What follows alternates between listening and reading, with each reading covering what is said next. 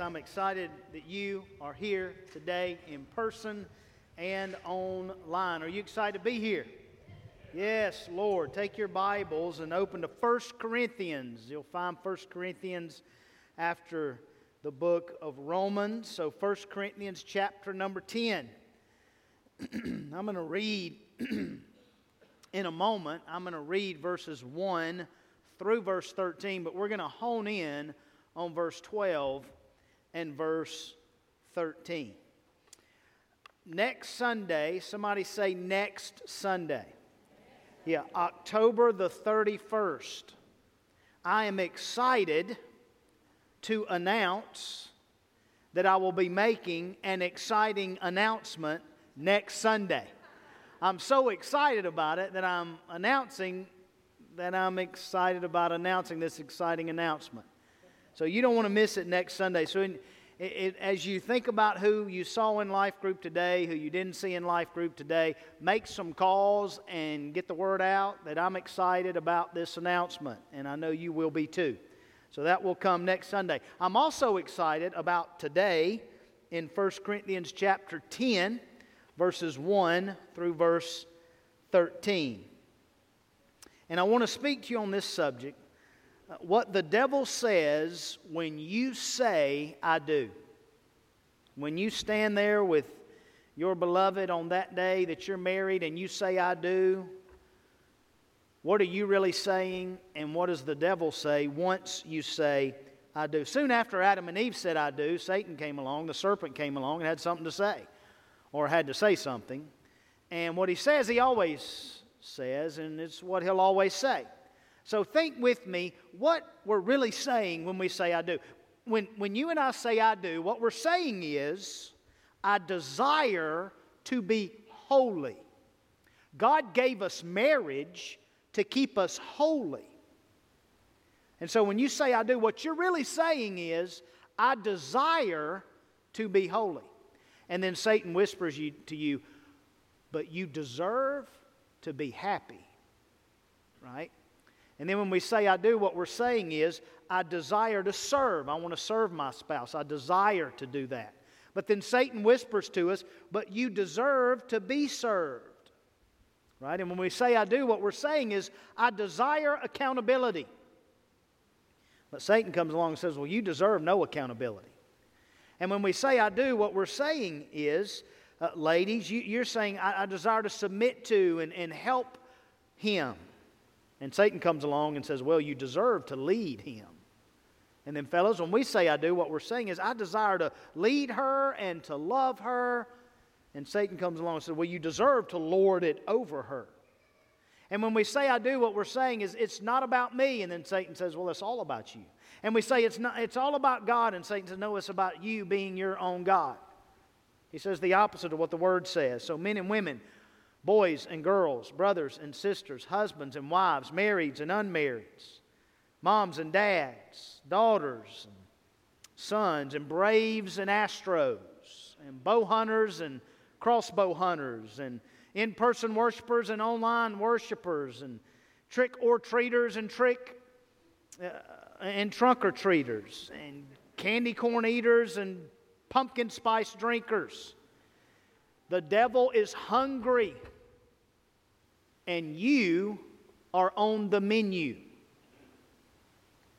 And Satan doesn't play fair, he doesn't fight fair. He's not going to give you a break, he's resilient. He, he, he is deceiving. He's diabolical. In fact, he's a diabolical liar, and he loves to hate you. He loves to hate you, and he loves to hate me. So you and your family need to understand you're in the crosshairs and Satan has his finger on the trigger. So, what are we to do when temptation comes? What are we to do when we're tempted to lash out in anger? What are we to do when we're tempted to hit send or post? What are we to do when we're tempted to watch porn? What are we to do when we're tempted to accept a friend request from an ex or go spend time with a person of the opposite sex? What are we to do when this temptation comes to engage in an affair or to chase after materialism?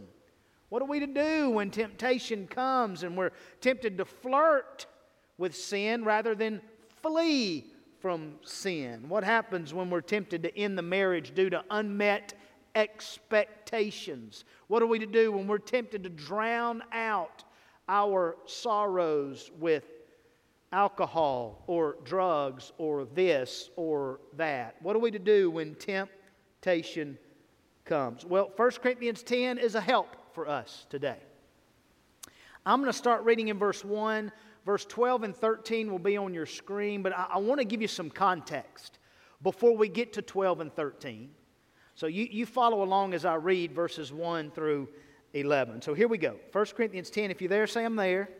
All right, here we go. Look, look at this. For I want you to know, brothers, this is Paul writing to the church at Corinth. I want you to know, brothers, that our fathers, these are the forefathers, these are the Israelites, the Old Testament Israelites, okay? Uh, that our fathers were all under the cloud, the pillar of cloud, and all passed through the sea. Remember, they left Egypt and guided by fire and by the pillar of cloud and crossed the Red Sea. And verse 2 And all were baptized into Moses in the cloud and in the sea, meaning they were unified together, one people. Verse 3 And all ate the same spiritual food, the manna from heaven. Remember, in the wilderness? And all drank the same spiritual drink, for they drank from the spiritual rock that followed them, and the rock was Christ. So they had all these blessings of the Lord, right? But look at this. Nevertheless, verse 5 when most of them God was not pleased, for they were overthrown in the wilderness. In other words, they gave in to temptation in the wilderness. All right, verse 6. Now these things took place as examples for us. Somebody say, example. Yes, these are given as examples for you and for me that we might not desire evil as they did. Verse 7 Do not be idolaters, as some of them were, as it is written. The people sat down to eat and drink and rose up to play. We must not indulge in sexual immorality, as some of them did, and 23,000 fell in a single day.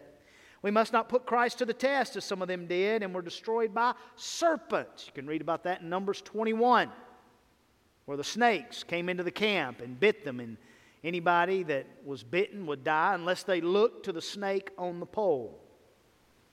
Verse 10 Nor grumble as some of them did and were destroyed by the destroyer. Now, these things happened to them as an example, but they were written down for our instruction, on whom the end of the ages has come. Look at verse 12. Here we go. These are the two verses we'll camp out in. Verse 12. Therefore, let anyone who thinks that he stands take heed lest he fall. No temptation has overtaken you that is not common to man. God is faithful, and he will not let you be tempted beyond your ability. But with the temptation, he will also provide the way of escape, that you may be able to endure it. Father, we thank you for your word. We pray that we'll receive it and we'll respond to it in a way that pleases you. In Jesus' name, everybody said. All right, let me give you four W's, four wins over temptation. Number one, way to win over temptation, you got to get over yourself. Number one, you've got to get over you. I've got to get over me. We've got to get over us. We got to get over ourselves. Uh, let, let me ask you this rhetorical question Are you a good person or a bad person? Well, apparently, there's a theory online that will easily answer this question for all of us. It will easily help us determine if you're a good person or a bad person. And the theory is it, all surrounds what you do with your shopping cart. Do you return the shopping cart to the collection point of the shopping carts? If you do, you're a good person. If you let the cart just drift in the abyss of parking spots, you're a bad person. And the theory is just that it's a theory. And one of the assumptions for this theory is that returning the cart to the collection is the right thing to do. And so the theory is, is explained like this Uh, if, if you return the cart, you really don't get a reward for that. I mean, unless you're at Aldi's, but is that really an, is that really a reward? Because didn't you put the coin there in the first place? So you don't really gain anything from returning the cart. And it's not illegal not to return the cart. You're not going to get fined, you're not going to be punished. There's no consequences to not returning the cart. So uh, this theory argues that this is the apex of whether a person is good or bad, because whether they're going to do the right thing just to do the right thing, right? Now, you ask, what about online shopping carts? I don't know about online shopping carts because in the Greer house, the online shopping cart is always full. It's always in use. We're never not using it. So I don't know how to answer that question. So whether you're good or bad, or think you're good at, well, you say, well, what if I give my shopping cart to another shopper? Well, you think you're good, but you're really bad? Maybe. But whether you're good or bad, and we know that no one's good except God alone, the bottom line is, Paul tells us here, we've got to get over ourselves. We have to get over ourselves. And this is how Paul says it in verse 12. Therefore, let anyone, that's everyone, that's any and every, that's all of us, let anyone who thinks that he stands, mm, take heed lest he fall. So, what Paul does, the therefore points us back to the Israelites, points us back to the forefathers. And they were blessed in all these ways. They had God's spiritual food, the manna from heaven, his spiritual drink, the water from the rock. They had been delivered from Egyptian slavery. They had crossed the Red Sea. They had God's guidance. They had God's provision. They had God's protection. They had all these blessings from God, and yet they were overthrown in the wilderness. They gave into temptation anyway. They gave in.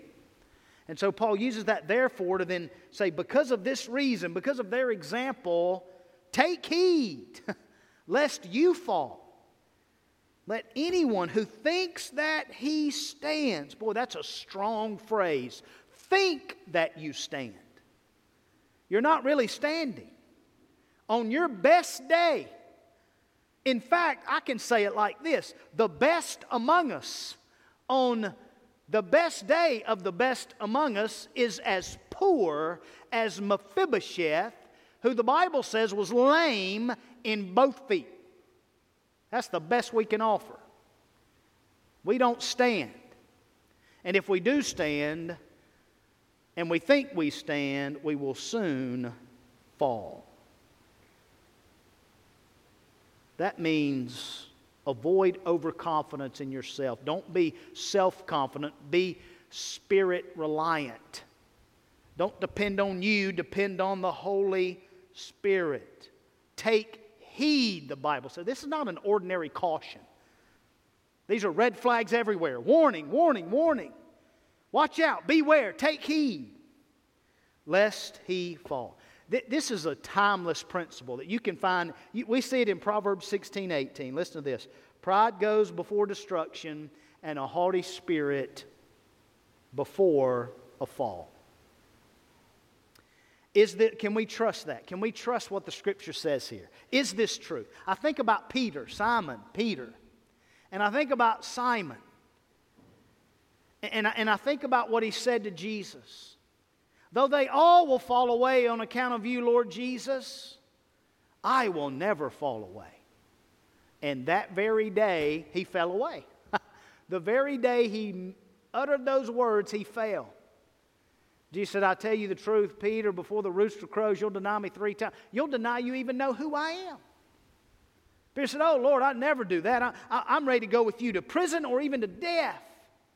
I'll never fall away. And immediately that day, he fell away. You see, it's so easy to get caught up into me, myself, and I, and we miss it. Peter said, Lord, I'll never fall away. I, am thinking of Adam and Eve.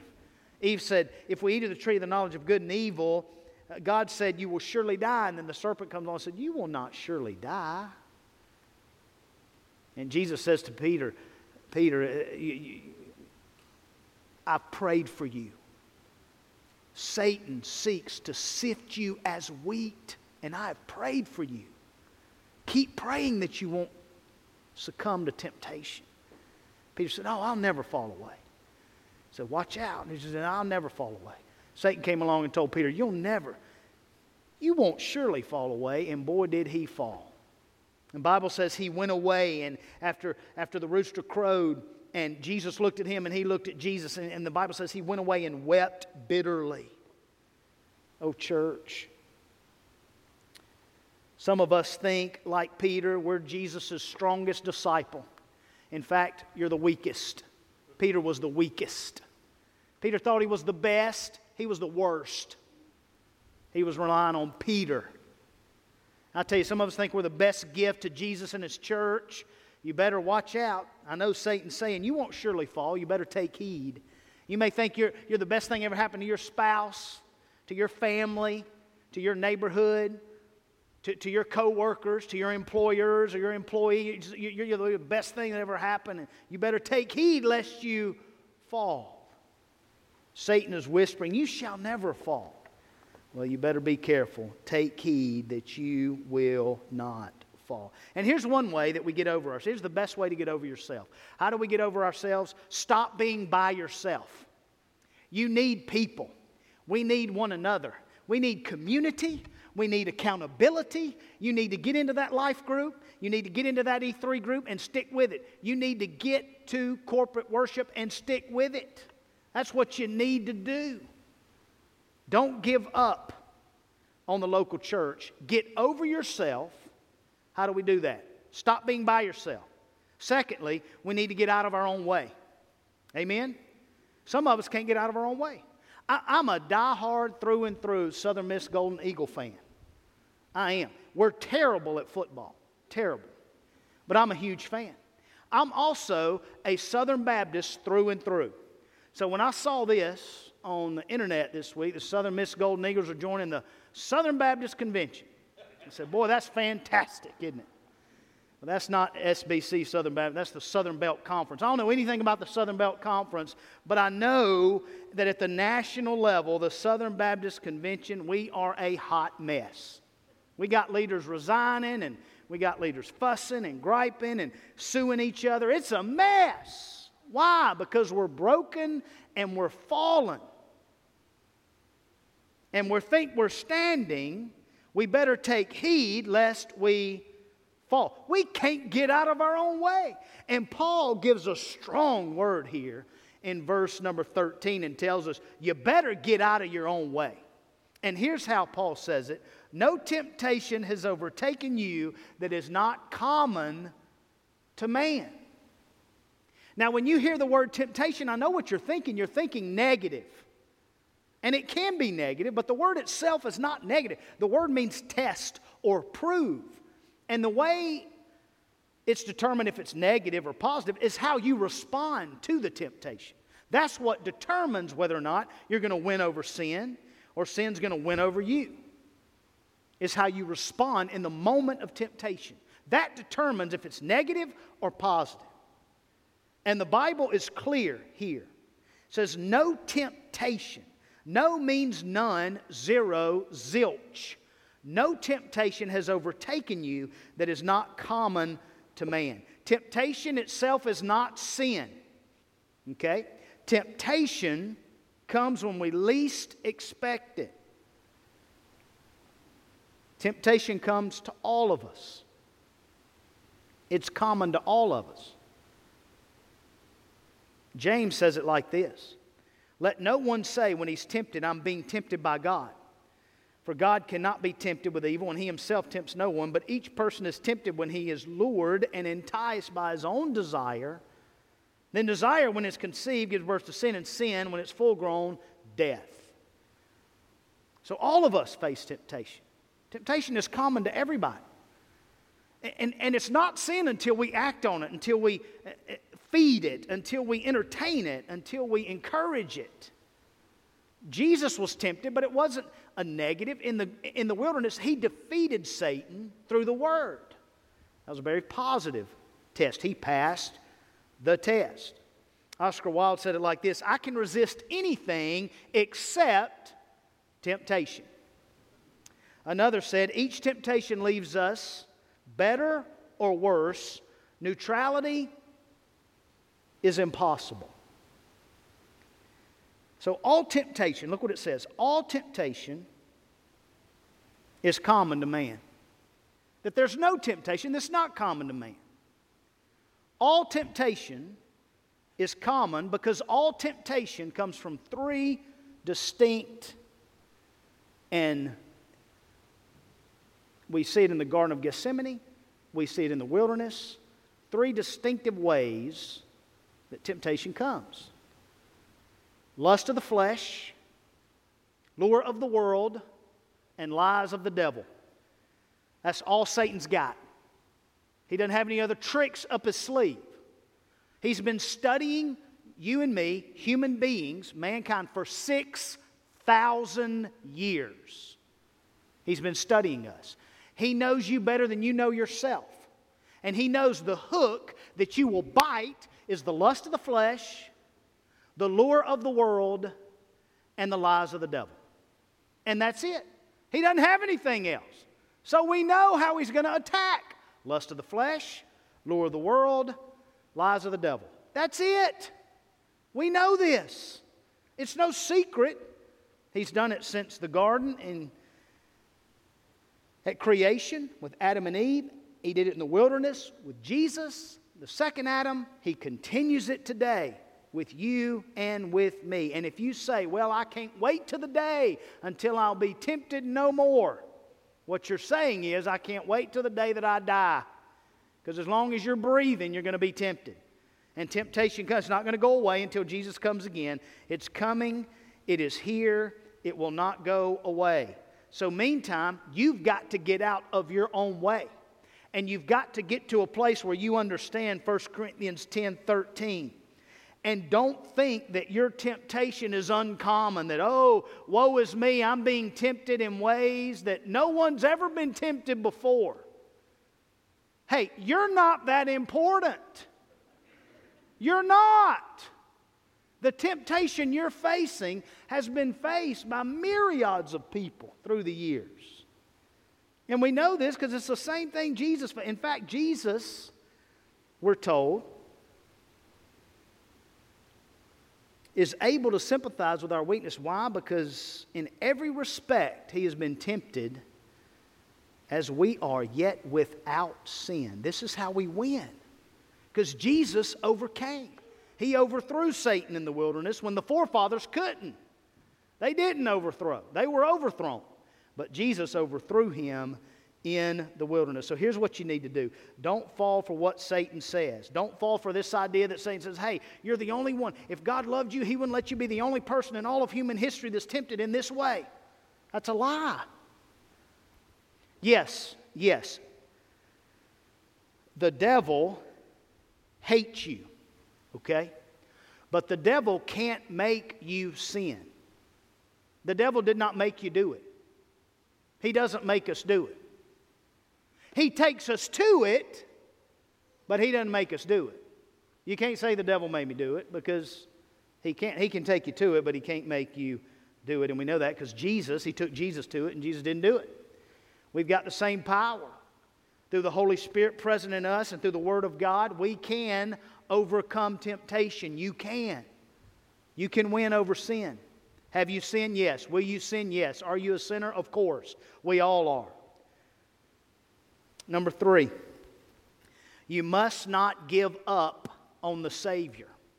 Please don't give up on the Savior. 1 Corinthians 10:5 says that the forefathers were overthrown in the wilderness we know that Jesus overthrew the devil and the devil left him. The Bible says in Matthew 4, I love that. The devil left him. I love that. Uh, aren't you ready for the devil to leave you alone? Yes, sir, I know I am. The devil left him. He left him. Don't give up on the one, the one that, that Satan had to say, I, I got to leave him alone. Don't give up on him. Don't give up on the Savior. In fact, here's how Paul says it, verse number 13 God is faithful God is faithful. It doesn't say man is faithful because we're not. It doesn't say the church is faithful because she's not. God is faithful. God Himself. He's the one who is faithful. Faithful is the one who calls you, faithful is the one who has promised. He is faithful. In other words, what this tells me, look at verse 13 and how you have this, uh, this almost polarization there. It says that all temptation is common to man, right? Temptation is common to man, but at the same time, the very next sentence says it's controlled by God. So God's in control. And He will not let you be tempted beyond your ability. He's faithful in that. God knows you, and He knows me better than Satan knows. God, He knows us so well. He, he knew us before we were knitted in our mother's womb. He knows you, and He knows me. And He is faithful. Even in the midst of knowing every ugly, wicked corner of your heart, He knows every one of them, and He's faithful to His promises anyway. You know, I believe, now this is a theory, okay? It's not, it's a theory. But I believe the reason our culture is at each other's throats, here's what I believe. I believe that we know, because of social media, that we know each other like we've never known each other before. Social media gives everybody a platform to put every intimate thought they've ever had out for the world to see. And I believe because we know so much more about each other, we're at each other's throats.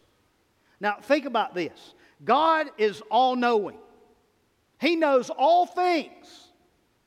He knows every evil that is happening at this very second. And yet, He's still faithful. I got to tell you something. If God would just give us a glimpse at just a fraction of what he knows, we would all go insane. We'd lose hope like that. Hope would be gone like that. If we knew a fraction of all the evil that's taking place in this world as God knows it, I'm telling we'd all go insane. Every one of us. And God knows it all. And He's still faithful. Somebody needs to shout, Praise the Lord. I'm telling you. It's unbelievable. And he remains faithful. And he's the same yesterday, today, and forever. So he knows you and he knows me. Much more than Satan knows you and Satan knows me. And this is very encouraging here that he will not allow you to be tempted beyond your ability. You need to tr- put your faith and trust in the one who is faithful to do that. Because here's what Satan's saying to you right now that sin you've been struggling with for 20 years, here's what Satan is whispering to you that sin is a sin that you cannot overcome. Satan is telling you that sin has your number. That sin is a sin that's even more powerful than God. That's what Satan's saying to you. And you give up. You just give up on the Savior. And you just give in to the sin. Hey, this says God is faithful. Don't you give up on Him. He's faithful. Even when we're fearful, He's faithful. Even when we're doubtful, He's faithful. Even when we're prideful, He's faithful. He's faithful. Don't give up on Him. Last one, number four, you don't have to give in to sin. I think this is going to help somebody. Listen, are you a sinner? Yes. Have you sinned? Yes. Will you sin? Yes. But you do not have to give in to every single solitary temptation. You don't have to. And here's how the scripture communicates this. Look at this. But with the temptation, he'll provide the way of escape. So God knows us that he'll not allow us to be tempted beyond our ability. God knew Job. God knew how much Job could take. God knows how much you can take. He knows that. And He's not going to allow you to be tempted beyond your ability. And when temptation comes, He provides the way out. He does. So you don't have to give in. Say, I don't have to give in. Say it louder. I don't have to give in. That, that's going to help somebody. You don't have to. I called Tanya on Friday. She, she, Tanya told me Friday she was going to rest at home, have a, have a day at home where she would rest. So, midway through the workday, I called her and just checking on how her resting was going. When she answered the phone, she wasn't at home. She was at the Home Depot. And it started very innocently, of course. She put a couple of flowers in flower pots, and as she was doing that, she noticed the shrubs. She was going to do the flower, just two flowers in the flower pot and then go rest. But then she noticed the shrubs need to be cut back, so she cut them back. And then she was going to go rest. And as she was picking up the shrubs, she noticed the mulch was low in the front yard, kind of old looking. And so she said, I'll, I'll go to the backyard, get some mulch, pull it up here, and then I'll rest. And so she did that. And while in the backyard, she noticed we need, we need a fire pit. So somehow she ended up at the Home Depot. So she wasn't at home at rest. She was at the Home Depot and she failed the test, right? you don't have to give in when temptation comes along. You don't have to. And the Bible tells us very clearly here, but with the temptation, He will also provide the way of escape. And when we think about escape, you need to picture a, a, an army that's trapped in, in, a, in the mountains, and the only way out is this narrow passway, and it's the only way to get out. Or picture uh, you at, at, the, at the corn maze. It's, it's fall, so maybe you've been to a corn maze already this fall, and you're walking through the corn maze and you're getting exasperated and exhausted because you can't find the way out. And then all of a sudden it catches your eye, and you, at the last possible moment of exhaustion, you get out. And all the time, the, the way of escape's been there the whole time. Same way with temptation. Before the temptation comes, there's a way of escape. Always. Satan will always, always have a way in for indulgence, but God always has a way out by endurance. That's what the Bible says, that you'll be able to endure it. Verse 13, that you may be able to endure it. So Satan only cares about your indulgence in sin, where God cares about your endurance over sin and you don't have to give in to every single solitary sin. How, how, do I not do that? The Word of God helps us escape. What, what was Jesus' weapon to overthrow Satan in the wilderness? It is written. It is written. It is written. It's the same weapon you have. It's the same weapon. It's right here. The same weapon. The Spirit of God is a way out. Walk in the Spirit. And listen to this. I mean, this is. I mean, listen to this. This is simple. It's the truth. Listen, walk in the Spirit, and you will not fulfill the lust of the flesh. That's a way out. And even in that moment of temptation, there's going to be a way out. Even if you get to that moment and you're being tempted, there'll be either a thought that passes through your mind, and you better grab it when it comes through. Or maybe somebody, send, like your accountability partner, may send you a text right at the moment when you're about to give in to the temptation. I mean, there's always going to be a way out. And when you see it, you flee immediately. Run like Joseph and get out of there. E.C. McKenzie said it like this Few speed records are broken when people run from temptation. Another said, I'm willing to flee from temptation if I can leave a forwarding address. Don't leave a forwarding address, just get out of there. You don't have to give in to sin. So let me break this down for you. How do we win over sin? How does the Bible tell us we do this? Well, here's my translation of that is that you don't have to give in to sin. There's a way of escape. Don't give up on the Savior. Get over yourself. Get out of your own way. You're not a sinner because you sin. You sin because we are sinners. We don't have to sin every time it comes along. So here's our takeaway God never fails and is always faithful. God will never fail you, and He's always faithful. You've been let down by your spouse, and you've let your spouse down. You've been let down by your family, you've let them down. You've been let down by the church, you've let the church down. But God will never let you down. He is always faithful. Always faithful. So stop listening to what the devil says and put your faith and trust in the one who is faithful. Put your faith in Jesus. Now, if you've done that, how do I, how do I overcome sin? Well, first thing you need to do is pray. You need to pray. Jesus told Peter, Pray. I'm praying for you. You pray.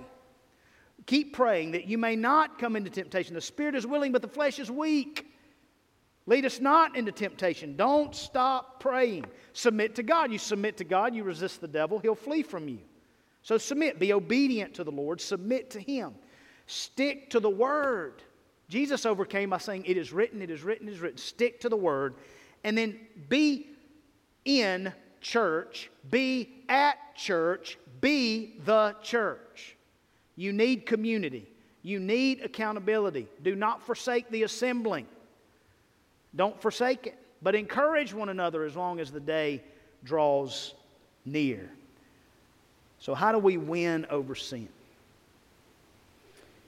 Journal through a scripture search and experience quite the transformation. Find a place to perch and pray to the God of all creation. Attend the local church and fall in line with other believers in a tight formation. Community and accountability. Get in there. Get your hands dirty. See, God never fails and He's always faithful. Do you know God's answer to the, to the question of fear? Because we're all gripped with fear. Every one of us is gripped with fear. Here's God's answer You are not alone. You know God's answer to the, to the question of guilt, because we're all gripped with guilt. We're carrying guilt. Every one of us carrying guilt. You know, you know God's answer to that? The question of guilt? You are forgiven. That's the answer. What's God's answer to the, to, to, the, to the problem of temptation? There's always a way out. There's always a way out. Why? Because God never fails and He's always faithful. You know, there is a way to avoid adultery. Do you know that? There is. There is a way to tell Beelzebub to beat it. There is. There is a way to cancel cancel culture. There is. There's a way to not defeat or delete the devil, but there is a way to defeat the devil. Now, one day he'll be eternally defeated when he's thrown into the lake of fire, but right now, and he'll be deleted in the lake of fire, but right now, there is a way for you to defeat the devil in and through the power of our resurrected Savior. There, there is a way to not erase evil, we're never going to erase it, but we can escape evil. There is a way to be filled up with gallons of faith, and it don't cost over $3 a gallon. There is a way. That there is a way to to not crave the grave, but to cry out for grace. Not to be like the Israelites and we want to go back to Egypt. We want to go back to Egypt and we want to be outside of God's will and we want to be outside of God's will. No, there's a way to cry out for grace and mercy. There is a way to, to not make it easy to go to heaven, easy believism, but there's a way to make it hard to go to hell. There is a way. There's a way to not idolize me, myself, and I. There is a way to not joke about Judgment Day, but to juke Judgment Day. Jesus allows you and me and anyone who puts their faith in Him to juke Judgment Day. There is a way to not kick it with the king of hell, but to kick it with the king of heaven. Why? Because God is faithful and He never fails. There's a way not to lose the lust. There's a way to not miss it in marriage, but make it in marriage. There's a way to one up the evil one. There is a way to not be pierced by the darkness, but to pierce the darkness. There's a way to not revisit the devil and revisit the devil and revisit the devil, but there's a way to resist the devil. You can resist. Why? Because God never fails and He's always faithful. There's a way to not tackle Tennessee's Titan, that Derrick Henry, you ain't gonna tackle that Titan, but there is a way to tackle the tempter's temptation. There is. There is a way to not give in to sin. There is a way to not give up on the Savior. There is a way to get over yourself and get out of your own way. There's a way to win over sin. Father, we